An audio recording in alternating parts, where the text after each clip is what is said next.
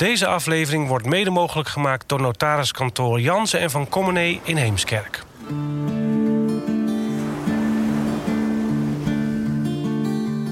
Maar we zijn denk ik ook wel een soort maatschappelijk vraagbaak of een maatschappelijke praatpaal.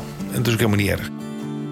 Vroeger was praten over de dood meer een taboe, maar tegenwoordig is een gesprek daarover al veel normaler. Dat gesprek voeren we in deze podcast. Ik ben Hajo Magree. En ik ben Betty Lou Middellenier. We praten in deze serie met mensen die werken in het uitvaartvak. Wat drijft hen en wat maken ze mee? We gaan ook op bezoek bij mensen voor wie de dood heel dichtbij is geweest.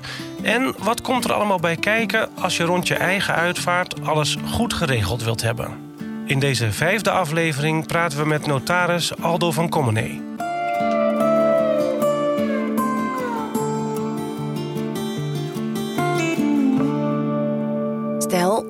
Zit met je familie aan tafel nadat je moeder is overleden en je hoort woorden als nalatenschap, verklaring van erfrecht, overlijdensakte, aanvaarding of executeur. Weet jij dan waar het over gaat? Een notaris wel. Voor zo iemand is het dagelijks werk om families bij te staan met dit soort ingewikkelde dingen. Want hoe weet je bijvoorbeeld of iemand een testament heeft? En waar begin je?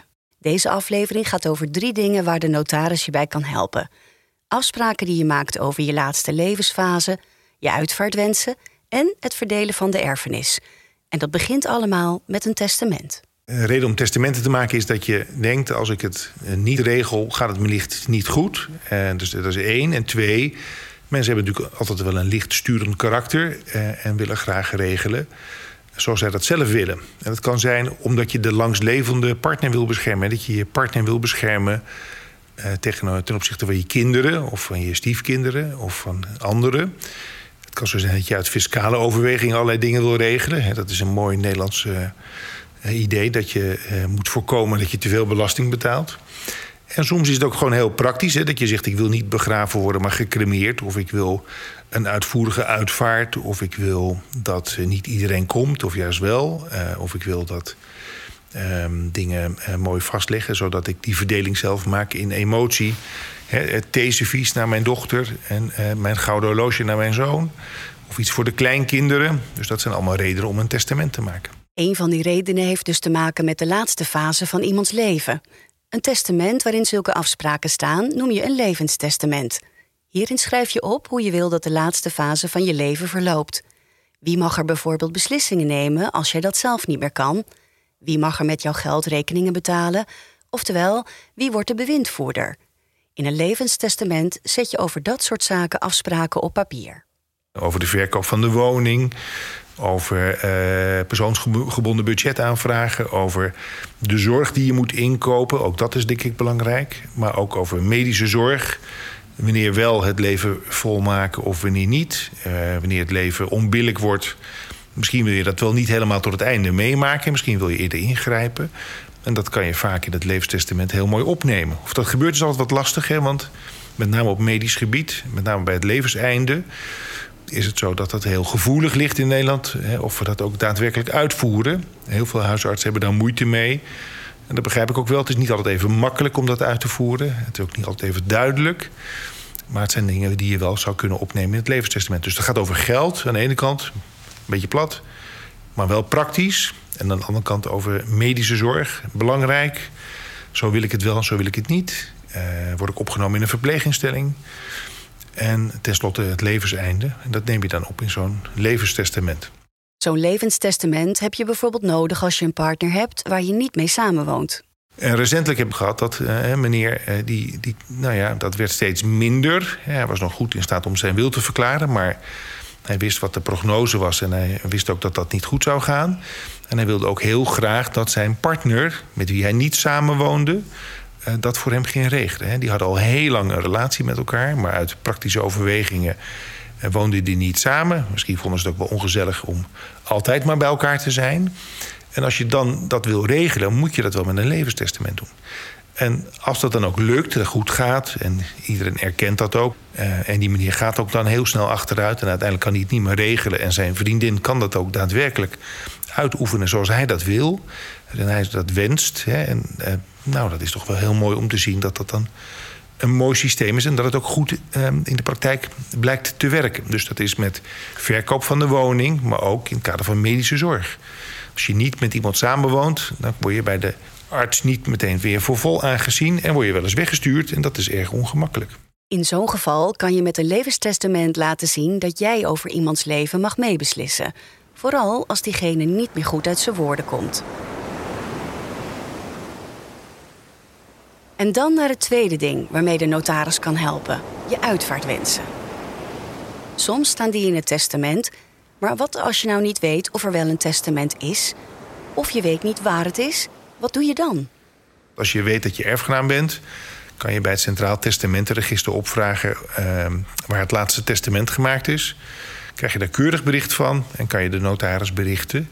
er komt dan een informatieformulier, krijg je dan toegestuurd waarop staat dat er een testament gemaakt is bij die en die notaris onder dat nummer met alle contactgegevens. En dan kan je mij als notaris berichten en zeggen: Ik heb vernomen dat ik uh, in dat testament sta. En dan kan ik een mooi, uh, een mooi afschrift maken en toesturen.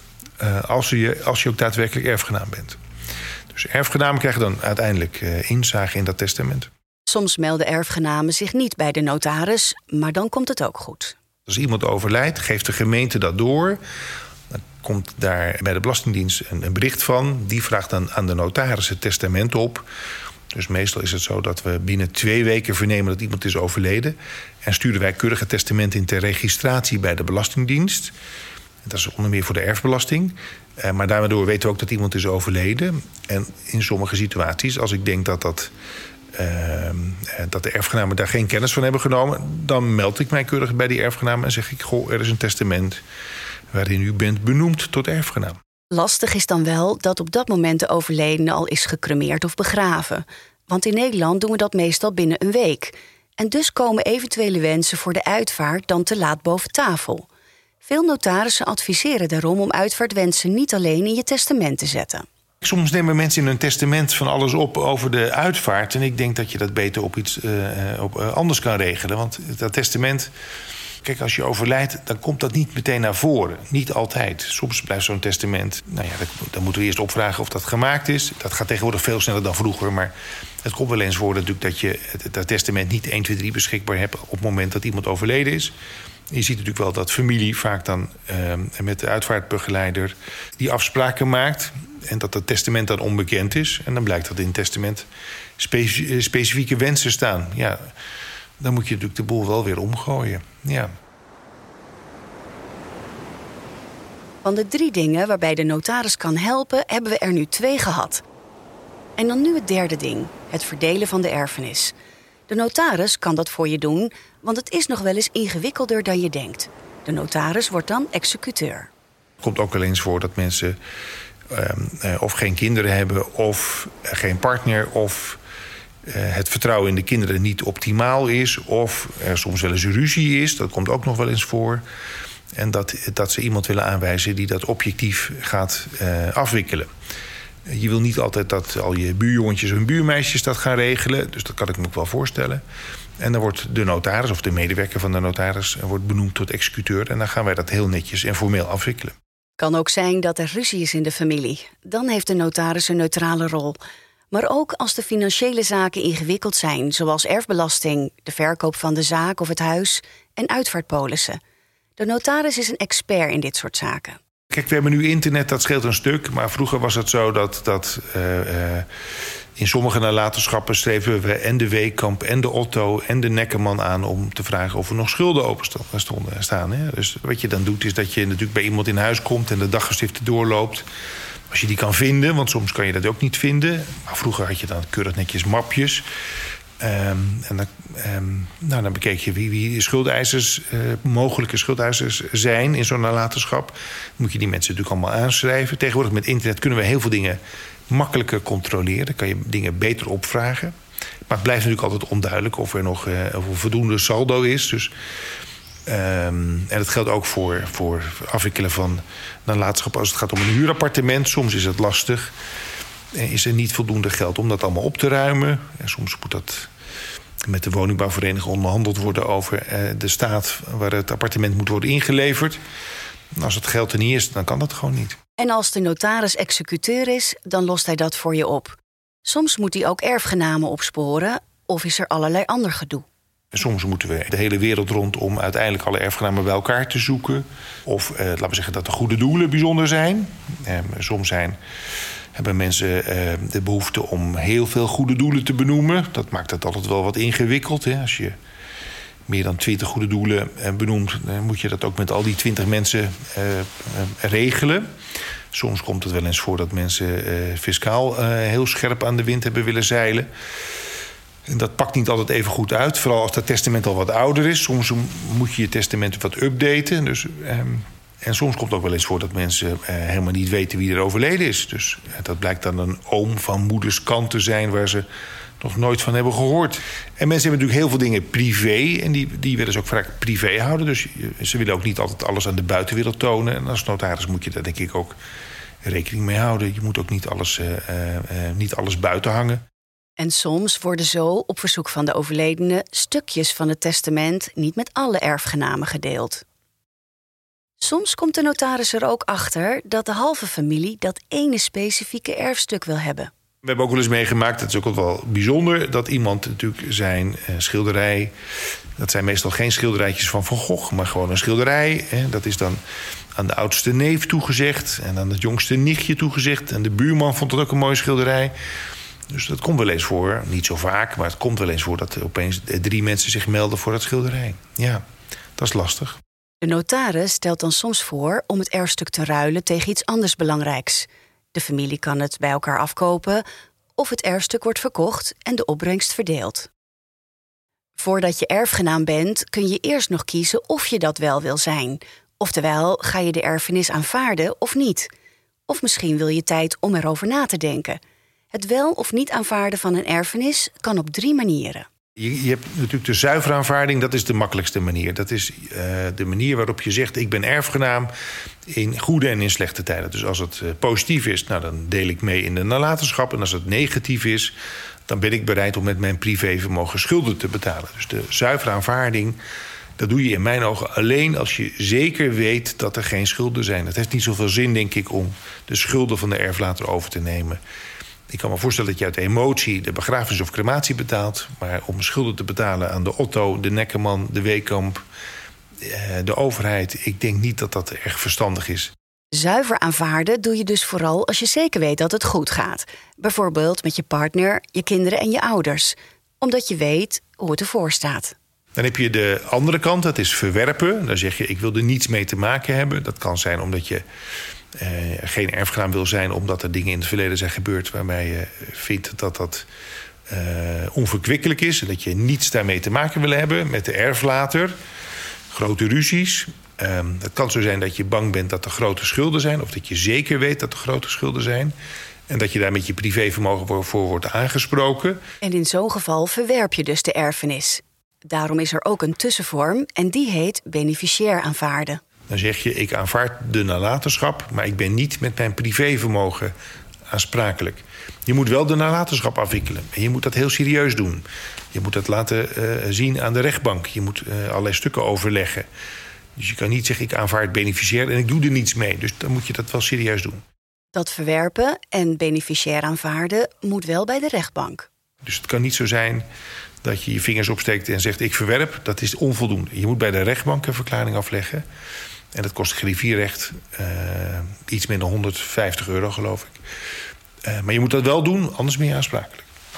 En daar zit ook nog wat andere problemen bij. Is dat als je verwerpt en je hebt kinderen, dan komen je kinderen in de plaats. Dus als je dat doet, moet je wel bedenken of daar niet daarmee andere problemen worden gecreëerd. Dus het kan best zo zijn dat je verwerpt en dat daarna je kinderen erfgenaam zijn. En als die verwerpen hun kleinkinderen of de kleinkinderen. Dus bedenk even voordat je uh, zoiets doet of dat verstandig is. Loop even bij de notaris langs met de vraag: kan ik dat zomaar zonder problemen doen? En als je na iemands overlijden de spulletjes gaat opruimen nog voordat je weet of je wel erfgenaam bent of wilt zijn, is het goed om te weten dat er regels voor zijn. Stel voor dat je nou in een bejaardenhuis, verpleeghuis woont uh, en je komt te overlijden. Dan geeft dat verpleeghuis in het algemeen aan dat je, geloof ik, binnen vijf dagen het appartement moet ontruimen. Ik vind dat altijd wat onbillijk, maar ik begrijp dat verpleeghuis ook wel. Maar het is wel iets wat uh, tamelijk gevoelig ligt. En dan is het natuurlijk zo dat je uh, die spulletjes... je kan natuurlijk niet dat laten staan. Dus dan moet je dat meenemen, ontruimen. Dat kan, dat heeft de wetgever bepaald, dat is geen probleem. Maar dan moet je ze wel netjes opslaan. Dat zal ook niet altijd makkelijk zijn, maar je mag dat niet verkopen. Dus je kan niet de tv van oom Jaap op, de, op Marktplaats verkopen. Uh, je moet even een pas op de plaats maken. Dus als je dingen tot je neemt, verkoopt, geld ervoor maakt... dan ben je wel aansprakelijk. Dan ben je gewoon erfgenaam. Dan heb je zuiver aanvaard. Door gedraging. Dus je mag wel het huis ontruimen, maar je moet het opslaan. Dan zijn er ook nog de bankzaken. Want als iemand is overleden, moet je dat bij de bank melden en wordt in veel gevallen de bankrekening geblokkeerd. Dit betekent dan dat je met een akte van overlijden naar de bank moet om sommige belangrijke rekeningen te kunnen betalen en de rekening op te heffen. Als je helemaal bij de rekening wilt kunnen, had je vroeger bijna altijd een verklaring van erfrecht nodig. Daarvoor moest je dan langs de notaris. De regels daarvoor zijn makkelijker geworden.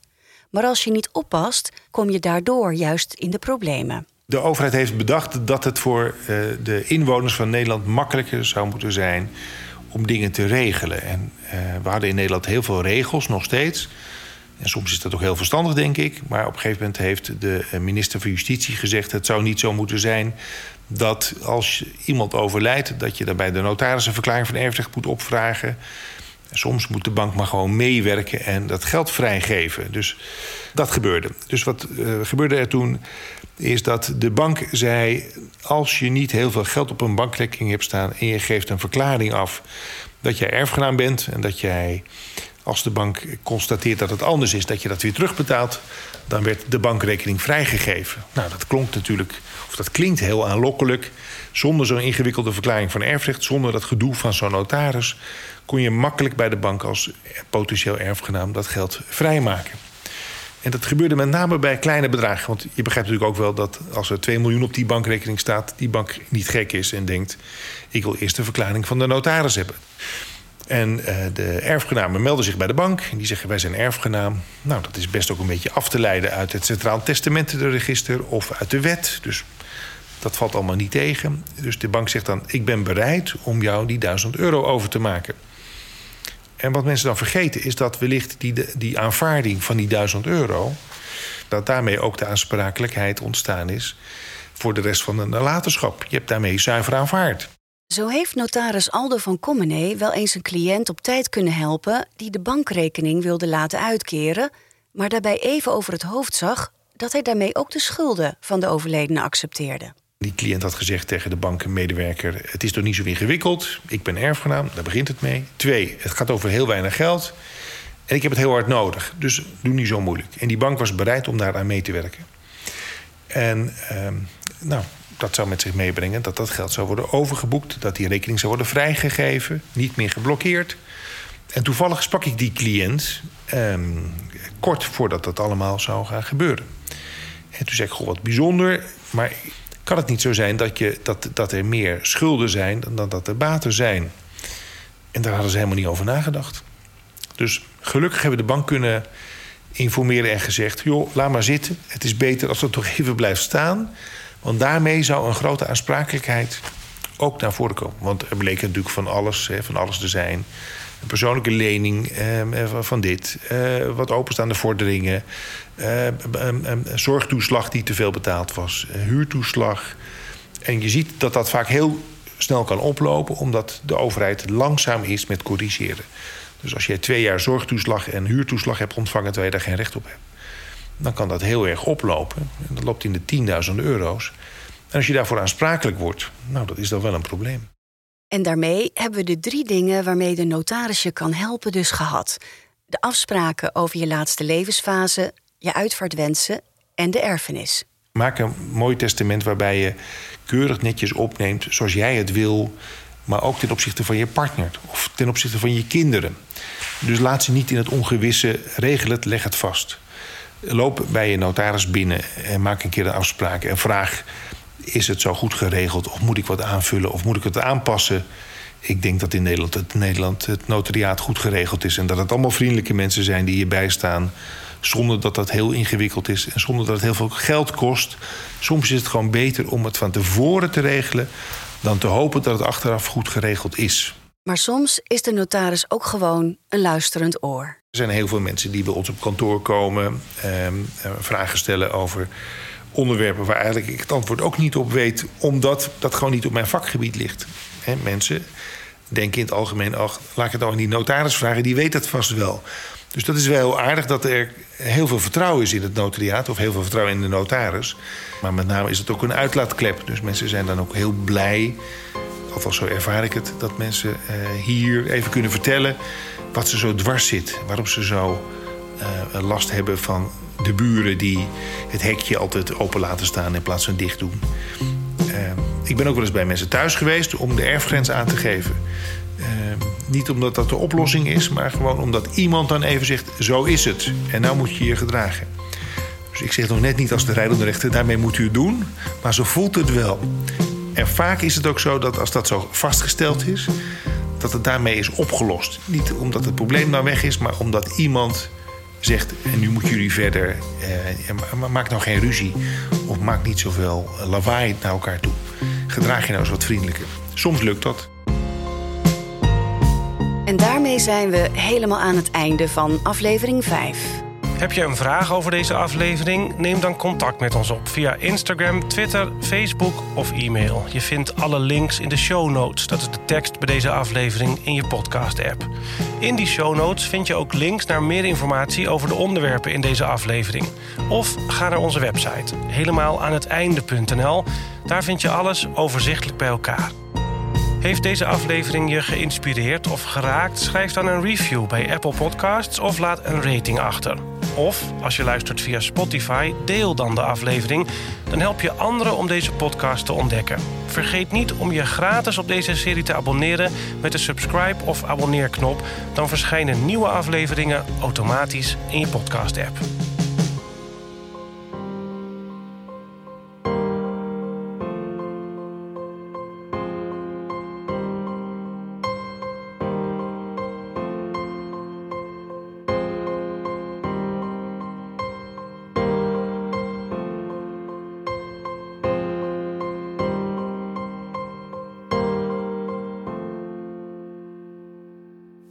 Aan het einde wordt gemaakt door Audiodroom Podcastproducties.